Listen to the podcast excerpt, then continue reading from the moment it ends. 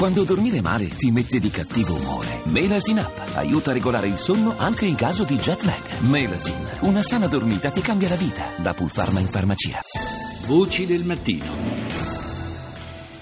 Saluto Giampiero Gramaglia, consigliere dell'Istituto per gli Affari Internazionali, lo IAI. Buongiorno. Buongiorno e buona giornata agli ascoltatori. Gramaglia, parliamo di Siria, eh, giornate abbastanza complicate, quelle che stiamo vivendo eh, sia sul, sul, piano militare sia su quello diplomatico. Eh, le due cose naturalmente sono eh, in stretta connessione e la, mh, mm, i rappresentanti eh, dell'opposizione al regime di Damasco hanno annunciato la sospensione della partecipazione ai colloqui di Ginevra proprio in polemica con il, la prosecuzione dell'offensiva da parte eh, dei governativi? Sì, sul terreno c'è senz'altro un uh, ritorno a episodi di conflittualità anche, anche, tragici. Nelle ultime 48 ore ci sono state decine di violazioni della, della tregua, eh, episodi attribuiti a forze del regime con decine di vittime civili, ma anche eh, attribuite ai ribelli con uh, una decina di bambini uccisi ad, ad Aleppo.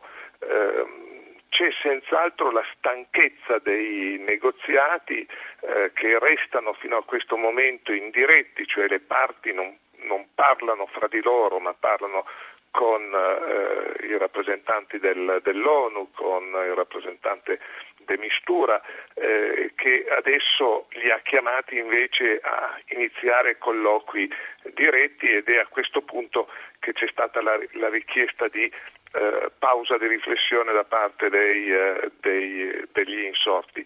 Dall'altra parte il segnale positivo mi sembra venire dal fatto che eh, si parlano, si sono parlati direttamente lunedì sera in una telefonata, lunga telefonata, il presidente americano Barack Obama e quello russo eh, Vladimir Putin hanno parlato soprattutto di Siria, anche di eh, Ucraina e eh, sia la Casa Bianca che eh, il Cremlino hanno poi confermato l'intenzione di agire in sintonia perché la tregua si mantenga e i negoziati vadano avanti. E infatti proprio su questo fronte si dice, insomma, sono indiscrezioni, eh, si dice che sia, sia, nata una sorta di eh, alleanza tra, tra, di asse tra Washington e Mosca per un un piano B, possiamo dire, nel caso in cui la tregua dovesse svanire e i colloqui di pace non dovessero eh, portare i risultati sperati. Si parla della creazione di una sorta di direttorio militare, di consiglio militare che potrebbe eh, prendere il, eh, il controllo, la, la, la, guida diciamo, della transizione post-Assad in, in Siria. È un'ipotesi praticabile, secondo lei, Gramaglia? Senz'altro sia la Russia che gli Stati Uniti si sono resi conto che per quanto in questo momento non ci sia una grande fiducia eh, fra di loro e un uh, rapporto personale eh, molto fluido tra eh, i due presidenti, eh, entrambi si sono resi conto che gli alleati che, e gli interlocutori che le circondano sul terreno, che hanno sul terreno e in quel contesto eh, politico e geografico eh, non sono molto affidabili non sono mai credibili fino in fondo e quindi eh, probabilmente la percezione che un loro rapporto diretto sia più solido e eh, più sostanzioso eh, si sta eh, affermando.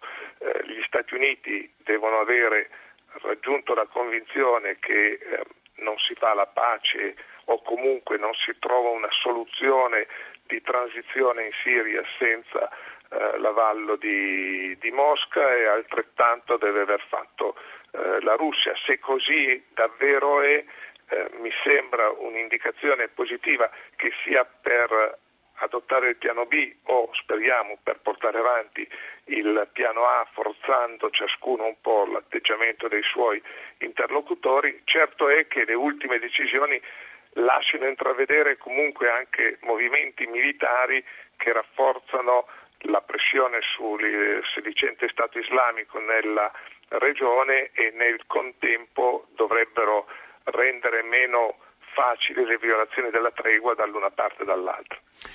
Il, l'attenzione che in queste settimane, potrei dire forse anche nel, addirittura negli ultimi mesi, è stata molto concentrata sul conflitto siriano, eh, ha fatto passare un pochino in secondo piano quanto sta accadendo in Iraq. Sono due guerre eh, parallele, anzi possiamo dire è quasi un unico conflitto, nel senso che eh, il, il, nemico principale comunque è lo stesso, cioè Daesh.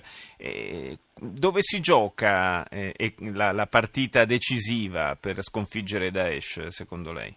Ma secondo me si gioca in realtà sui due fronti per quanto riguarda il, lo, lo, lo, Stato islamico, eh, perché eh, sul fronte siriano eh, ci sono stati notevoli perdite di territorio da parte dei, eh, dei, eh, delle milizie jihadiste, eh, sul fronte iracheno c'è una difficoltà anche intorno a roccaforti come, come Mosul da parte del, dei, delle milizie jihadiste, ma forse ci sono stati eh, meno recuperi di territorio almeno nelle ultime, nelle ultime settimane. Il restringimento del territorio sotto il controllo del, del, del sedicente Stato islamico dà alle, anche alle popolazioni locali l'idea di una difficoltà di questa, di, di, della, loro, eh, della, loro, espansione, anzi di, un, di, uno stop alla loro espansione, di un inizio della loro